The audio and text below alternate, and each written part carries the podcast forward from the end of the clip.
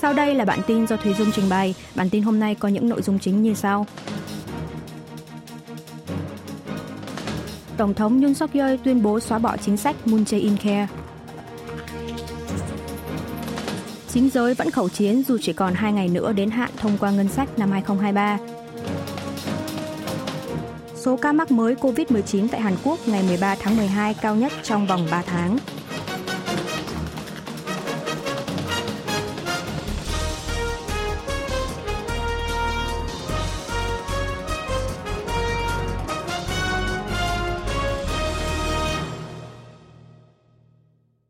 Tổng thống Yoon suk yeol tuyên bố xóa bỏ chính sách Moon Jae-in Care. Chủ trì cuộc họp nội các ngày 13 tháng 12, Tổng thống Hàn Quốc Yoon suk yeol đã chính thức công bố về việc cải cách bảo hiểm y tế theo hướng xóa bỏ chính sách mở rộng ưu đãi bảo hiểm y tế, còn gọi là Moon Jae-in Care. Tổng thống nhấn mạnh việc cải cách bảo hiểm y tế không phải là lựa chọn mà là điều thiết yếu. Trong vòng 5 năm nhiệm kỳ chính quyền cựu Tổng thống Moon Jae-in, chính phủ đã chi tiêu hơn 20.000 tỷ won, 15,36 tỷ đô la Mỹ để mở rộng ưu đãi bảo hiểm y tế cho người dân, nhưng lại để mặc các trường hợp lạm dụng ưu đãi bảo hiểm y tế, rốt cuộc chỉ làm gia tăng gánh nặng cho người dân.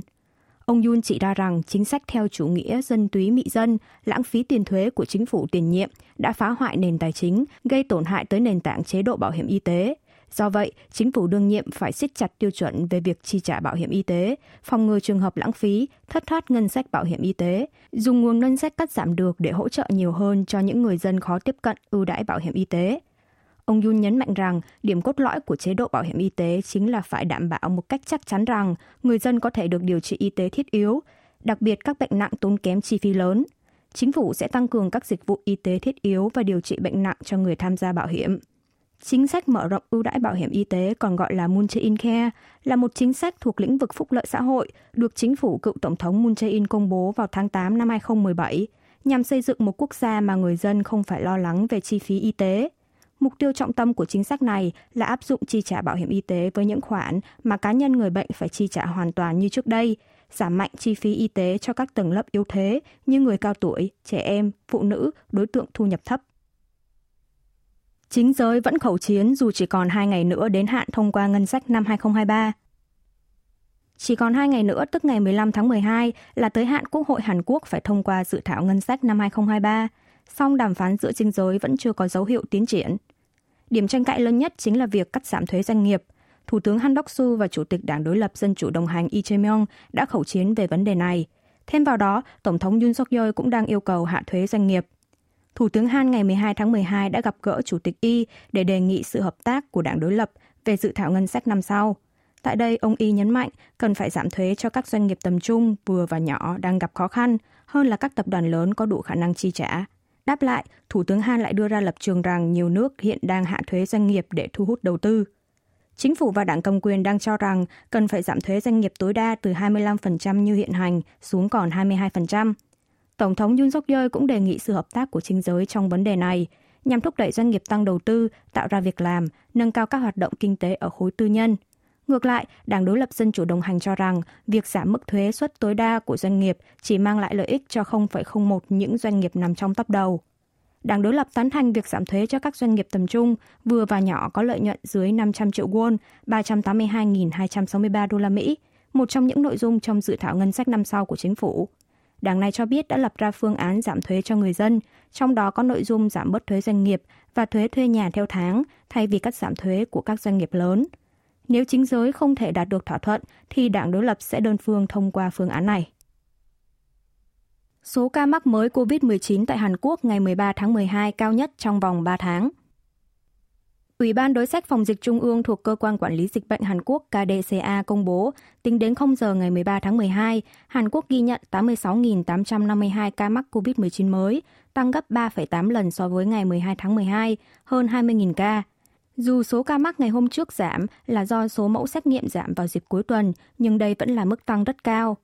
Số ca mắc mới trong cùng ngày là mức cao nhất trong vòng gần 3 tháng, kể từ sau ngày 14 tháng 9 là 93.949 ca, và là mức cao nhất trong vòng 14 tuần nếu xét riêng trong các ngày thứ ba tính từ ngày 6 tháng 9.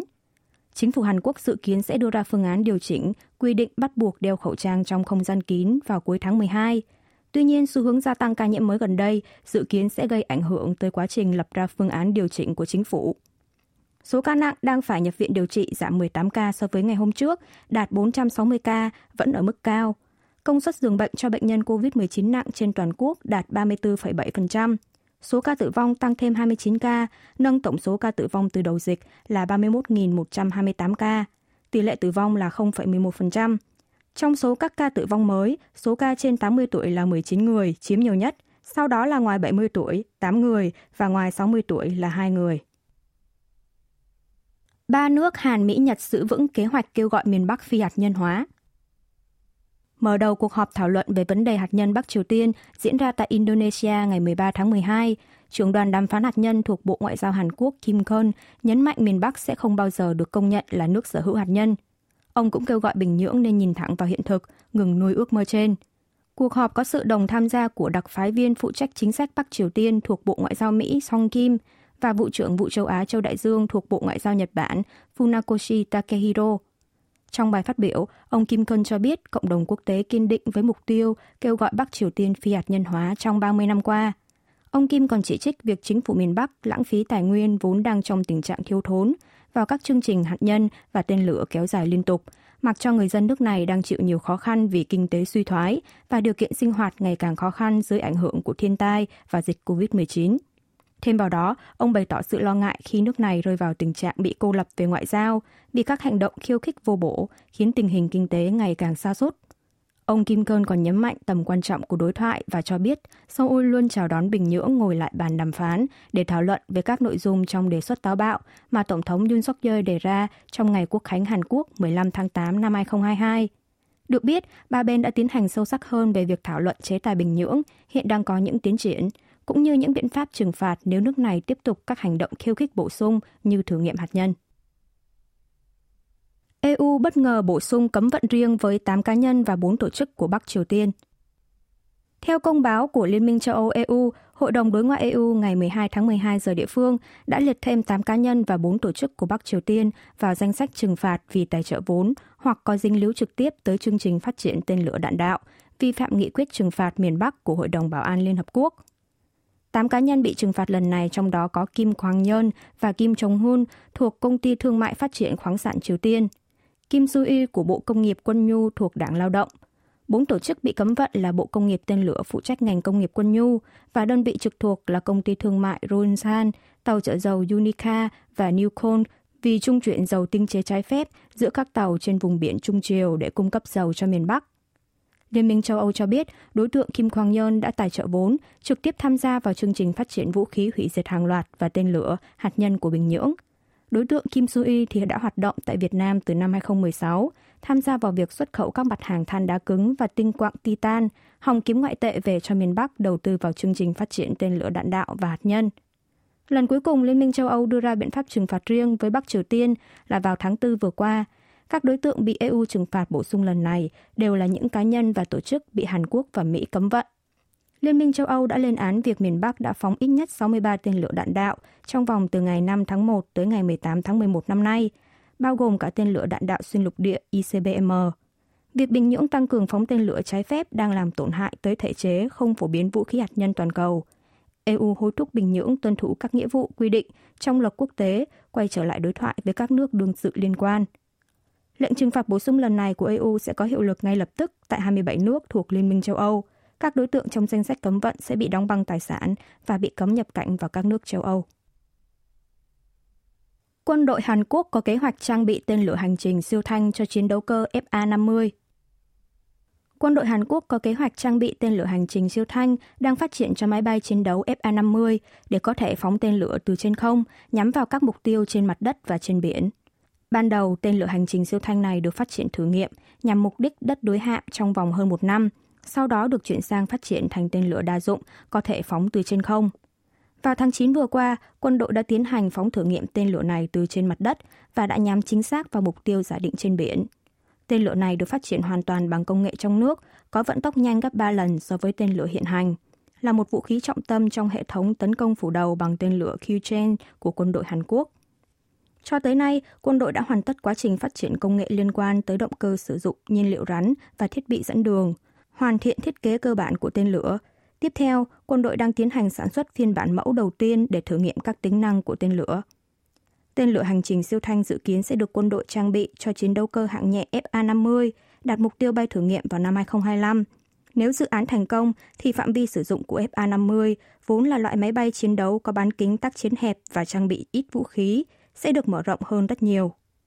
Nhà nghiên cứu Shin Jong-u thuộc Tổ chức Nghiên cứu Diễn đàn An ninh Quốc phòng Hàn Quốc cho biết, trước đây FA-50 chỉ có năng lực hỗ trợ trên không ở cự ly gần, nhưng nếu được lắp tên lửa hành trình siêu thanh, thì chiến đấu cơ này sẽ có thêm năng lực tấn công chính xác vào các mục tiêu ở khoảng cách xa hơn hẳn so với trước. Mặt khác, Cơ quan Quản lý Chương trình Mua sắm Quốc phòng Hàn Quốc DAPA cũng đang phát triển tên lửa không đối đất tầm xa để trang bị cho chiến đấu cơ KF-21 tự phát triển, với mục tiêu hoàn thành vào năm 2028.